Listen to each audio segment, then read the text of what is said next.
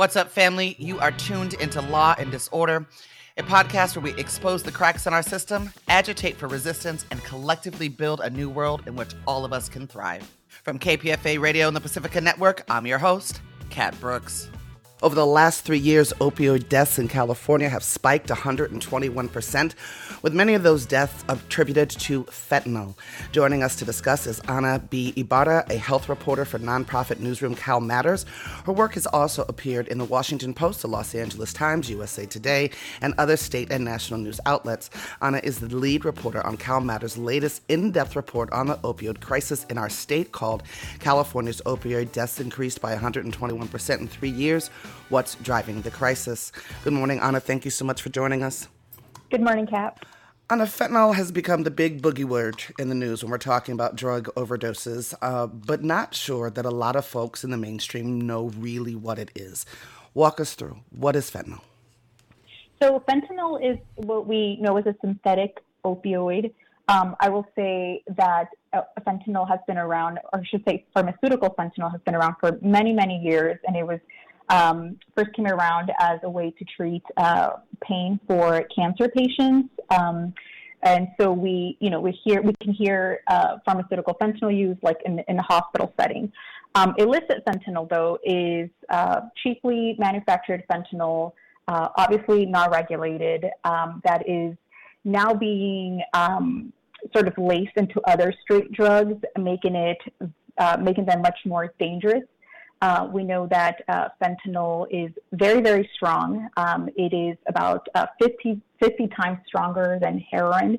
So the, the concern is that, you know, it doesn't take a, a whole lot to overdose. And, and, in, uh, and partly that's why, you know, we're seeing the crisis that we're seeing. And um, am, am I right in because I, cause I think that that is part of what confuses people a little bit, right? Because we know that there there are folks that um, utilize you know fentanyl as their substance of choice daily. Its impact on whether or not you OD or get very very sick has to do with body size, weight, length of usage, etc. Is that right? Correct. Um, we know approximately the the, the measurements that um, or the uh, amounts uh, we saw from the CDC is about two milligrams can be lethal. Um, we know that it is, uh, you know, highly addictive, and you know, because it is uh, cheaper to produce than some other drugs, is, is why we're seeing it sort of laced into some of these other drugs. But you're right; it really obviously depends on the intake and and people's uh, uh, how much people can can can take, for example and and I, like when when it first started hearing about uh, fentanyl and overdoses, we we heard about it primarily in terms of you know being laced in cocaine. Um, but mm-hmm. there are now, or I'm learning newly, like different ways it shows up. Can you talk about the synthetic opioid pills being laced by fentanyl? Yeah. So you know what we're hearing about is uh, fentanyl being laced into tablets um, that could be made uh, to look like, you know, uh, anything like a Xanax pill, oxyco- oxycodone. Um, there is, uh, you know, drug street drug trends are ever changing. Um, the latest being uh, what we're hearing from public health officials is the use of uh, fentanyl uh, mixed with xylazine, which is a um, or also known as tranq, that is as a, sedative that uh, used for uh, by veterinarians. So very strong stuff. Um, part of the concern there is that you know xylazine is not an opioid, so things like naloxone, Narcan wouldn't reverse its effects.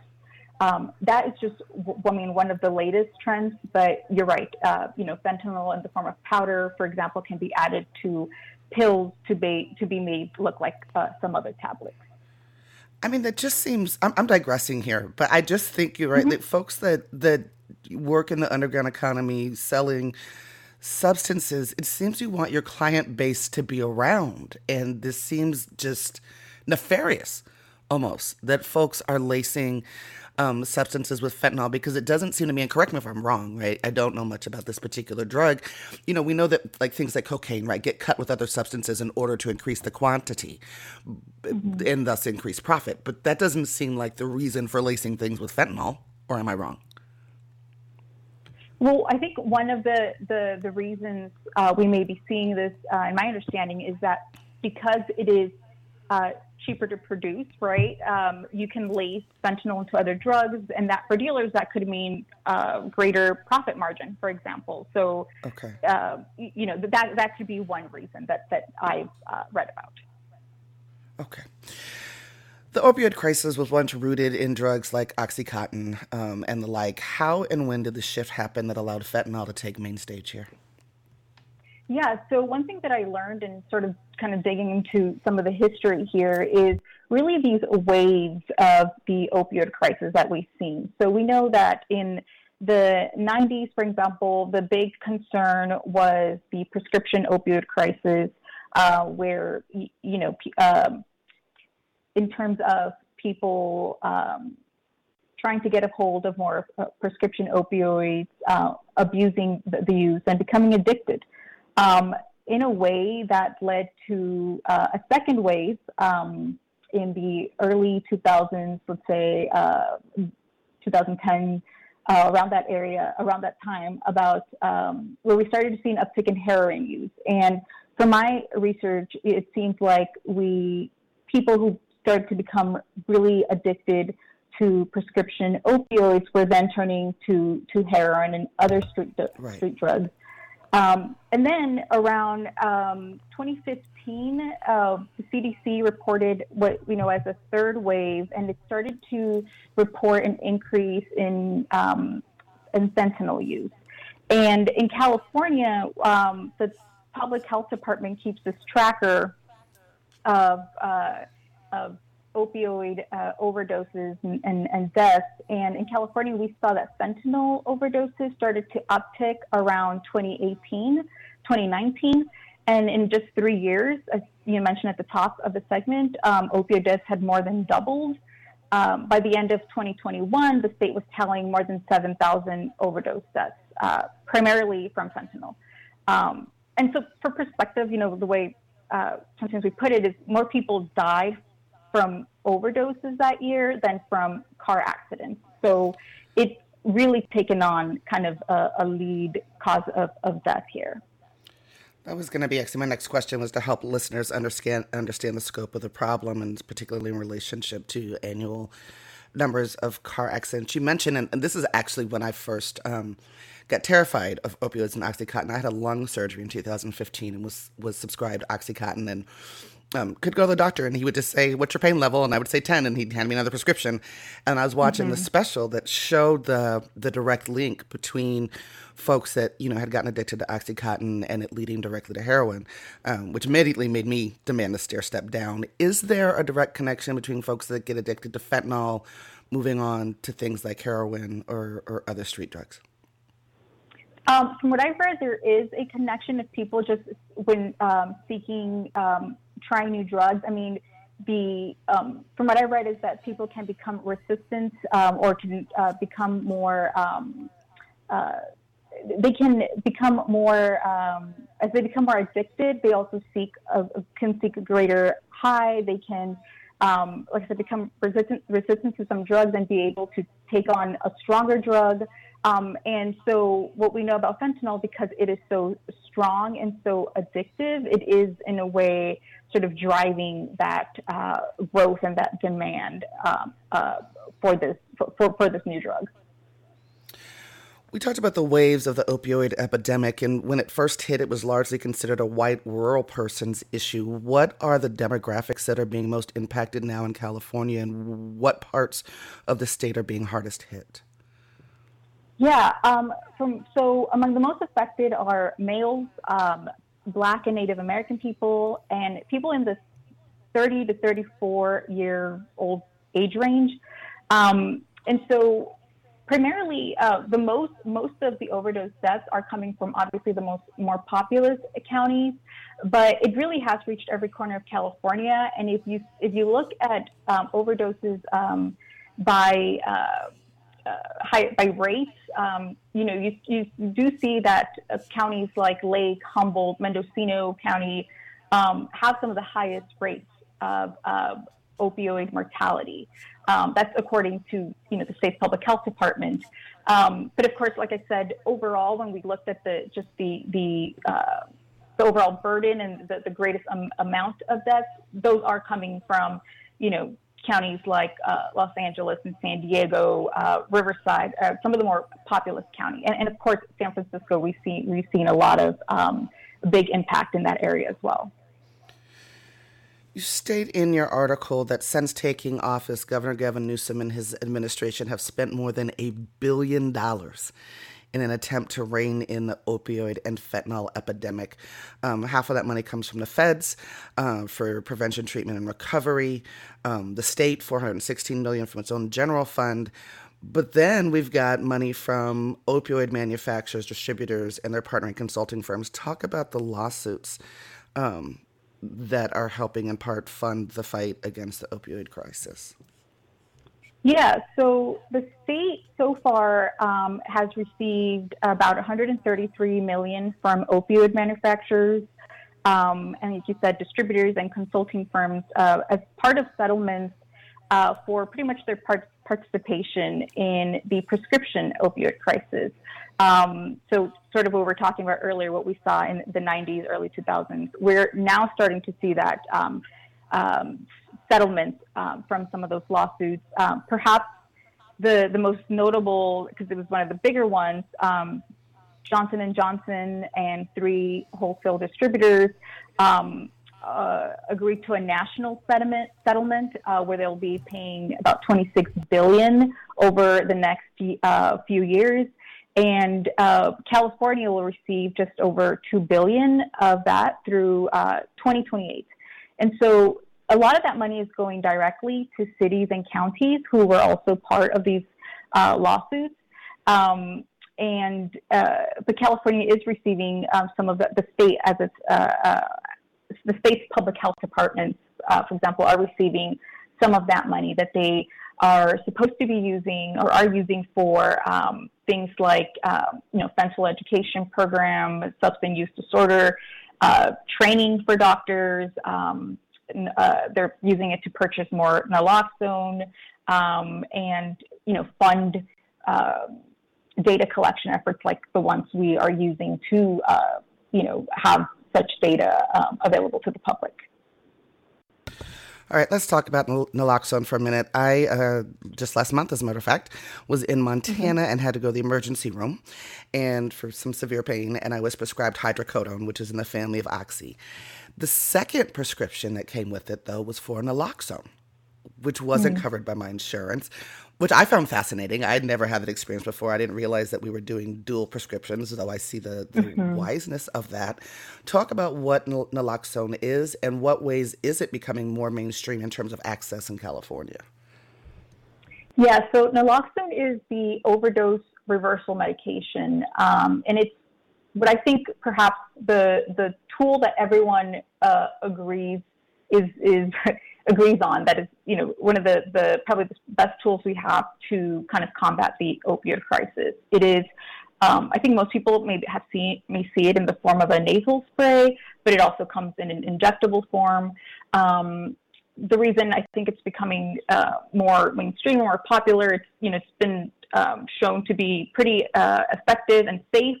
Um, and so California is really pushing for its uh, for it to be more available in common public spaces. And we're talking about, you know, uh, places like schools and uh, places uh, like having certain, certain agencies like public health departments, uh, fire, fire departments have these sort of just uh, widely available.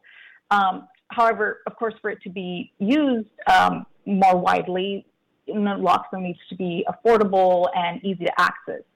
Um, and so, you know, part of what California is doing is um, trying to distribute and, and, and make, um, we have, for example, legislation that would make naloxone um, uh, be covered by insurance. As, as, you mentioned, that could be one barrier.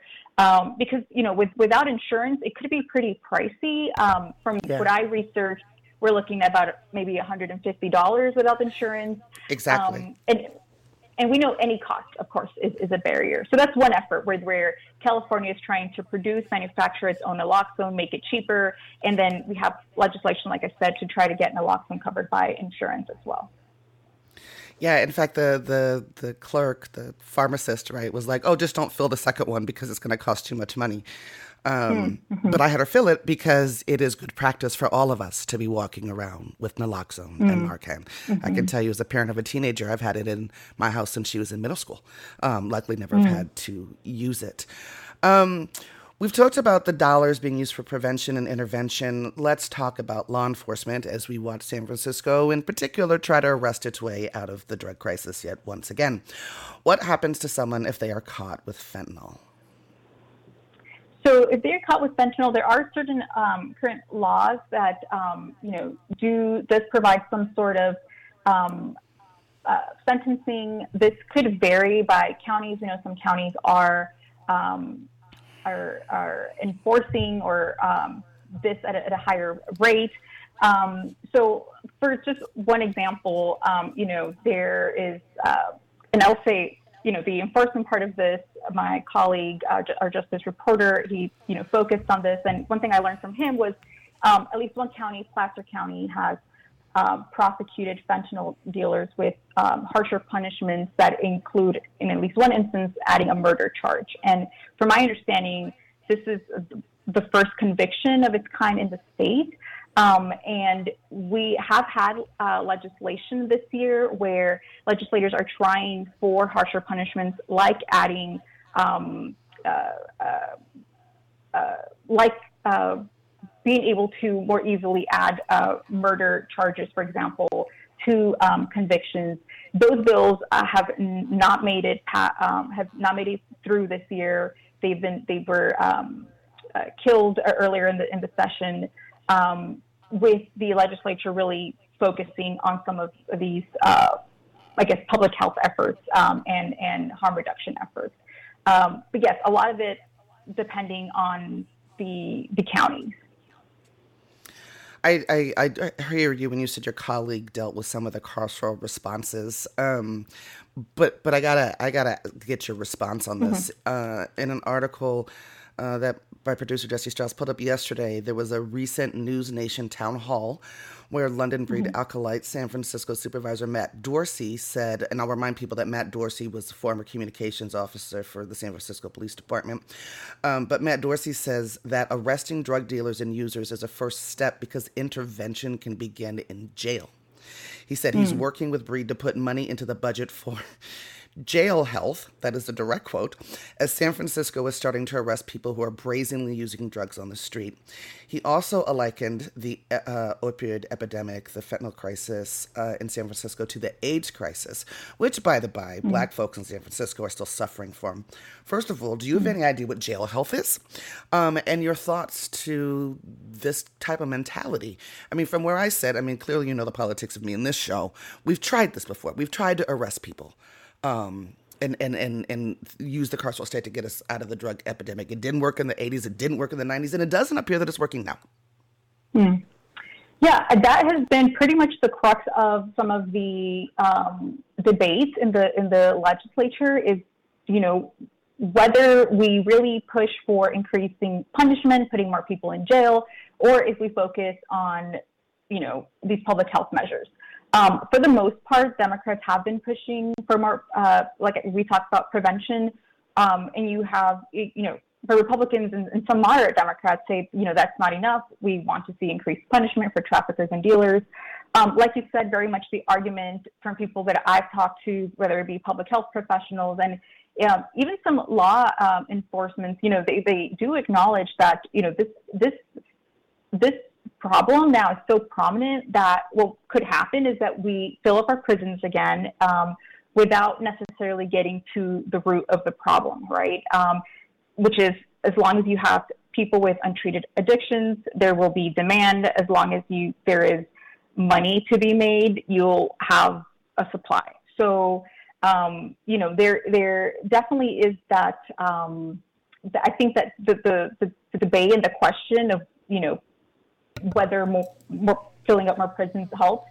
That I think is is is kind of what this whole debate in the legislature is about that, you know, like you're saying, we've seen it before. Um, we really need to get, I guess, to, to, to the root of the problem um, uh, to, to be able to kind of expand on, on some of the, um, I guess, safety public measures.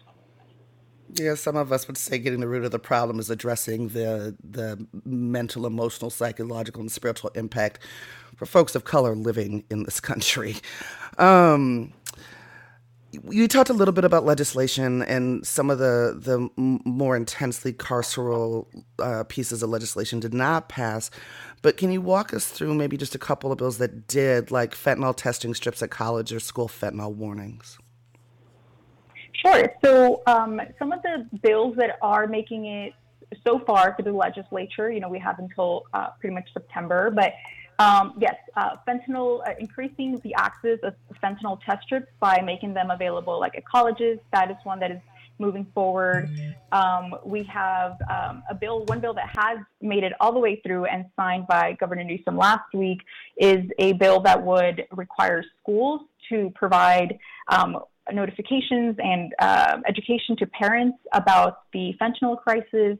Um, that that bill, like I said, has been signed.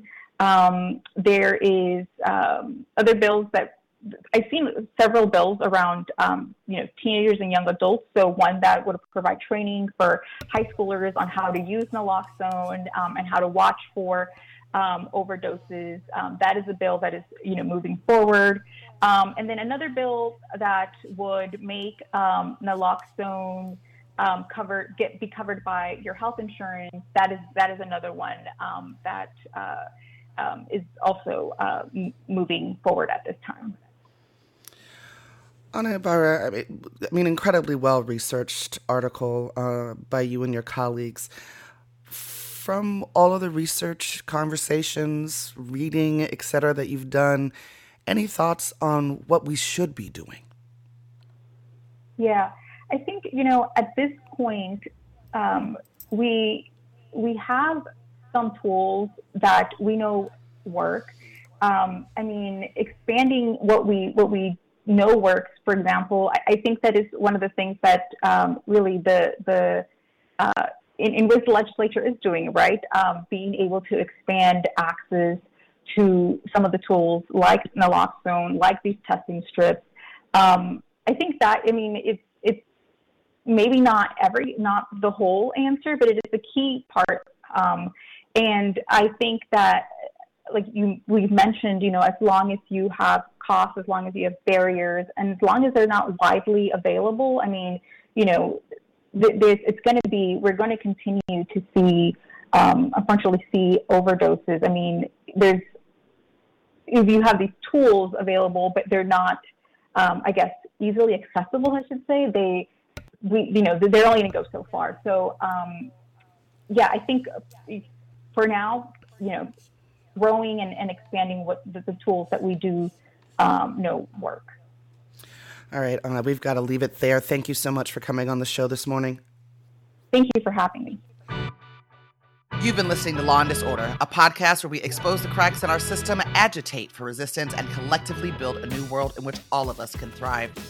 That's it for this episode, family. You can find more information about topics and guests in this episode's show notes. Law and Disorder is produced at KPFA, that's listener supported radio on the Pacifica Network. The show is produced by Jesse Strauss and hosted by me, Kat Brooks. Our theme music was composed by Steve Raskin of Fort Knox 5. If you like what you heard, please follow us on social media at Law and Dis, that's D I S, and subscribe wherever you listen to podcasts. Feel free to holler at us about something you heard or send us a show idea at law and disorder at kpfa.org. You can also find our content live at 8 a.m. weekdays on KPFA. That's 94.1 FM in the Bay Area. Our show and all of KPFA's programs are funded exclusively by you, the listener. And if you're in a position to support us, please donate today at kpfa.org.